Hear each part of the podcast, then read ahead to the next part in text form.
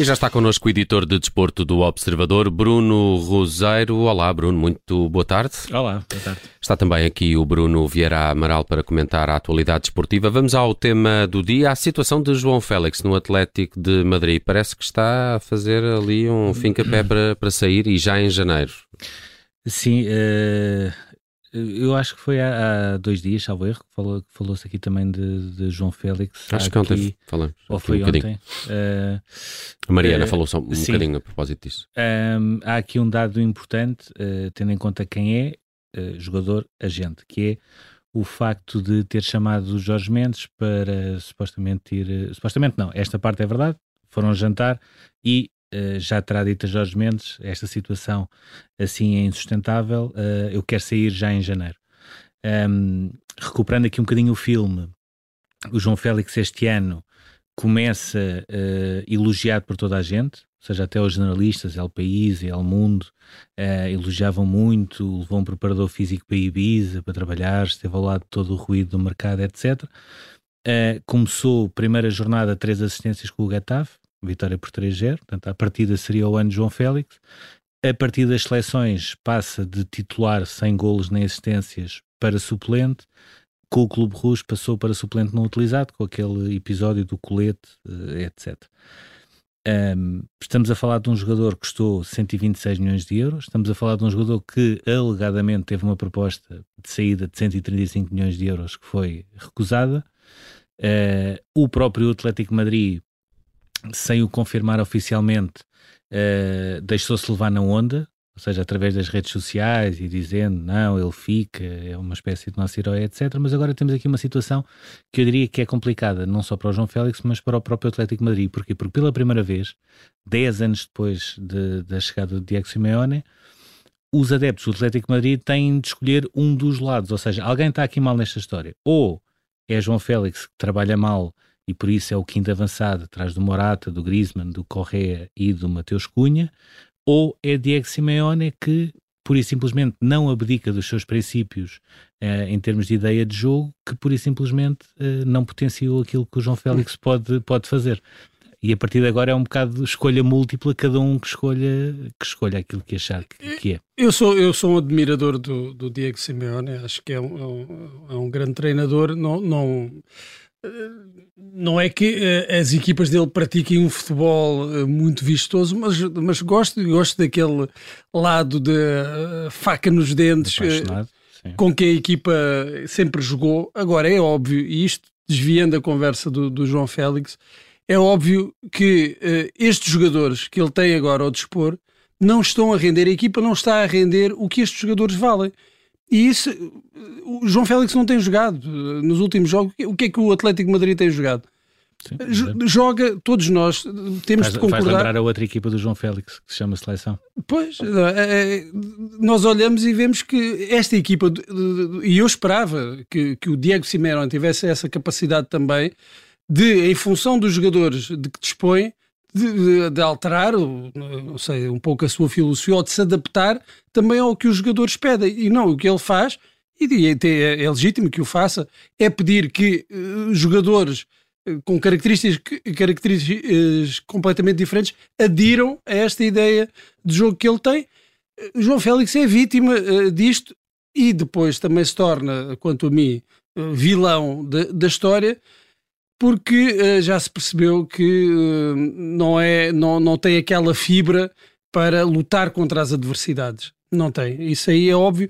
Uh, este seria o ano da afirmação dele, mas esta já é a quarta temporada, se não está é, Sim, tá, está dizer, na quarta. Pronto, não, não, não, estamos a falar de um jogador que chegou uh, há dois ou três. Nem, nem podemos dois... estar a falar em problemas de adaptação. Pronto, então, uh, e aquilo que estavas a dizer logo de, de, início, dele ter começado muito bem a época, também já tinha acontecido antes.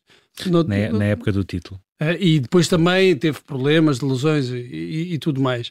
Mas neste momento também há uma grande dúvida para as equipas que pensem em contratar João Félix que jogador é este? É? Que talento ele tem, toda a gente Acho que o, o grande problema é ele ter sido comprado por tanto dinheiro Uh, e ficaram não, com esse rótulo com, porque com agora seis, e com seis meses do Benfica atenção. e agora o, o Atlético pede quanto por ele? Se, se o vender abaixo do valor vai ser criticado e que jogador é que é este? Não é, o, é que tu perguntas... acho, que, acho que o Atlético não pede. Acho que o Atlético ouve Jorge Mendes. Oh, ponto. oh, como, como é que vais, okay, vais, para, vais para uma equipa ele vai para uma equipa em que o treinador uh, faça, toma as decisões em função uh, de João Félix, torne João Félix o centro da equipa. Era isso que se esperava no Atlético de Madrid, que Simeone agora uh, conseguisse arranjar uma maneira de formar a equipa ali à volta de João Félix, que João Félix fosse o centro do futebol da equipa. Isso não aconteceu, o João Félix desmoralizou e agora quem, olhando para isso, onde é que ele vai? Toda a gente diz, ah, o, o Guardiola ele estava bem, era no City. Está bem, estavam todos bem no City, não é? Até, até nós. Até nós, até eu. dizer isso. não, eu, eu, diria que hum, acho que, acho que é, é, é, só concordo no meio disto tudo com uma questão que é, é uma situação insustentável. Essa parte aí, Isso, não, isso uh, claramente. claramente. O Atlético Madrid tem muita culpa, tem, porque se João Félix era tão aposta, Griezmann nunca tinha chegado ao Atlético Madrid e ainda hoje não consigo perceber porque é que foi contratado tivesse ou não um bom rendimento. A questão é, é o porquê de ser contratado com tantas opções que tinham, eh, porque antigamente havia Luís Soares, que entretanto saiu. O que é que eu consigo prever? A resposta, para que lado é que vai partir a corda? Um, acho que João Félix não tem futuro em Madrid, ou seja, para bem dele também e até pela idade e pelo tempo que já perdeu, acho que é bom ele sair e encontrar um clube que pelo menos permita uh, ter a, a, a, o potencial e o contexto para ser aquilo que ele foi no Benfica e em alguns momentos no Atlético Madrid. Em relação a, a Diego Simeone, quero só recordar que, para mim, o melhor treinador sul-americano em dezembro fica sem clube. Mas eu queria, rapidamente, queria sublinhar esse, esse aspecto e queria trazer o nome do Marcelo Galhardo, uh, que ao fim de oito anos de ligação com o River Plate saiu. É Diego, uma pena. Diego Simeone, se calhar também. agora. Diego é Simeone também, se calhar, já devia ter feito essa, essa reflexão, porque Exatamente. o Simeone, se não é o treinador mais bem pago do mundo, anda lá perto. Sim. Portanto, também temos que ver essa situação. Estamos aqui a falar do João Félix, o, o Simeone uh, é dos treinadores mais bem pagos do mundo. Eu, eu acho que esta questão do Galhardo eu acho que vai mudar aqui muita coisa no futebol europeu. Uh, até olhando para o perfil de treinadores que o Atlético Madrid gosta uh, e olhando para o perfil de treinador que é o Galhardo. Muito bem, vamos deixar este tema do dia, a situação de João Félix, esperando novos capítulos que vão ser, obviamente, analisados aqui no Euro Milhões. E vamos ao futuro. Bruno, a NBA tem um novo unicórnio uh, francês, mas ainda nem sequer lá chegou, não é? Sim, isto, é, isto está a ser uma maravilha. Primeira palavra, unicórnio. Nunca vi tantas vezes na NBA ser utilizada a palavra unicórnio. Porquê? Porque cada vez mais aquilo que eu percebo é um, o Paulo Banchero foi o, foi o número um do draft, o número dois do draft foi o Chris uh, Organ, que uh, não vai jogar a época toda, portanto já se magoou nos ligamentos do pé, não vai jogar a época toda, mas vinha também com o rótulo de unicórnio. Porquê? Cada vez mais as, as equipas procuram algo que seja diferente. E o que é que o Chris Orn, Orn, ai, Orn Green, Orngren tem de diferente? 2,16m, 88kg, ou seja, ele é muito magro para a altura que ele tem, mas ao mesmo tempo era muito móvel. E isso fazia dele o tal unicórnio. E os primeiros jogos pelos uh, Oklahoma mostravam de facto que ele tinha potencial para isso. Um, agora, a história de Victor Wembanyama, é francês, só tem 18 anos, há quatro anos uh, a seleção francesa estava a acabar um treino, ele só tinha 14, mas já tinha 2 metros e 10, um, e o Nicolas Batum chamou o Tony Parker para ver, olha o que está ali à frente. Portanto, há, há quatro anos que a seleção francesa já sabia que iria aparecer este fenómeno. Ele tem 2 metros e 20, tem uma envergadura de 2 metros 40 é isto que faz dele o tal unicórnio, ou seja, porque ele é muito alto, mas tem uma mobilidade, ele é muito mais fraco fisicamente do que o Giannis, por exemplo, mas é muito mais móvel. Não é, uma, não é normal um jogador de 2,20m hum. ter tanta mobilidade como ele tem.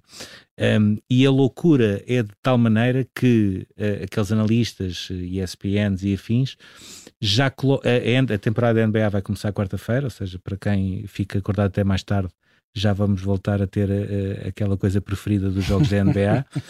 um, mas ainda não começou a NBA, que vai ser na quarta-feira, e já se fala quem é que vai ser o último classificado desta época para ficar com mais hipóteses de ir buscar este jogador uh, depois ao draft 2023. Portanto, este é o impacto que ele está a ter. Tudo a lutar pelo último lugar. É, é, é porque esse é um problema. Isso é um problema. Ou seja, agora a maneira como é feito o draft não é uma coisa linear, é só uma questão de percentagem, depois pode ou não ter uh, sorte no sorteio.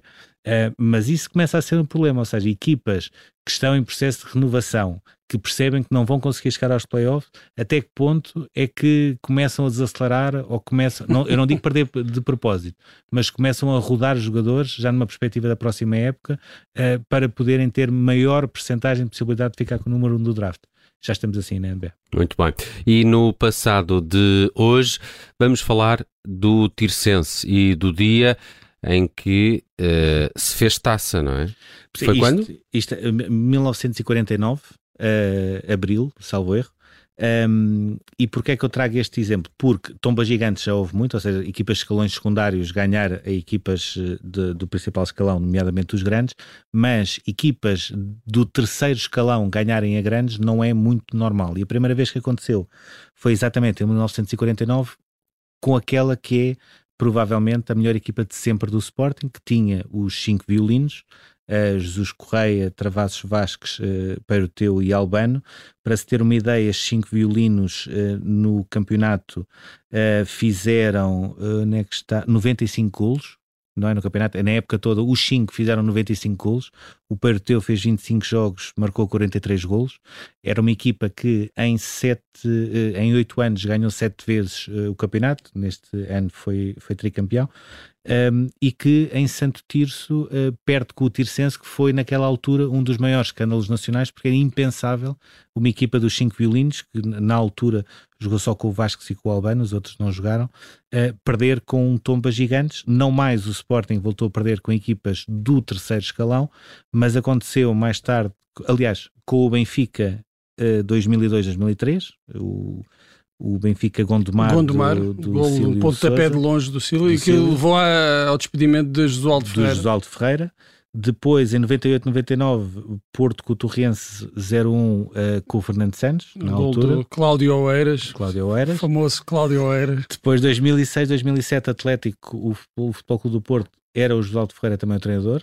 Uh, foi eliminado e agora, uh, mais recentemente, o Alverca 2019-2020 uh, ganhou ao Sporting 2-0. Uh, diria que, não sei se é bem o fim, aquela época foi tão má, não sei se aquilo foi o hum. fim de algum treinador ou o início de mais uh, alguma, alguma transição. Sei que mais tarde depois acabou por vir sair o Silas e chegar o Ruben Amorim. E Josualdo Ferreira e Fernando Santos têm um péssimo registro enquanto treinadores na Taça de Portugal, eliminados por equipas de divisões, divisões inferiores. inferiores. Fernando sim. Santos três vezes e Josualdo duas. Sim, eu, eu só uma coisa que eu tenho pena que eu acho que as equipas deviam jogar no seu estádio. É uma pena, eu sei que, por exemplo, uhum. o Varzim acho que vai jogar a Barcelos porque não, não tem luz. Acho que festa da taça para mim é antiga. Domingo, Concordo. três da tarde, uh, admite essas coisas, a vistoria, PSP, etc. Ou seja, condições de segurança salvaguardadas, mas nos seus campos para fazerem a festa da taça. E, e, também há aquela questão que hoje falavam aqui à tarde na Rádio Observador da, da, da receita, mesmo para uma equipa pequena, ah. não jogar à tarde e jogar à noite significa um bom encaixe em termos de transmissão que, televisiva. Por norma, os, os, os, grandes já abdicam da porcentagem da. A favor da receita, de. Sim, sim, muito bem. Eh, até Mas faz diferença, mesmo peanuts. assim, a transmissão. De, a transmissão faz muita diferença, sim. Uh, agora, vamos continuar reféns da, da transmissão até quando? Claro, ou que a transmissão paga o mesmo à tarde. Exatamente, exatamente. por, exemplo. por exemplo. Muito bem, uh, Euro Milhões está feito. Falamos de desporto na tarde em direto, sempre antes do Jornal das Sete. Hoje foi com o Bruno Roseiro. Bruno, bom fim de semana. Obrigado, igualmente.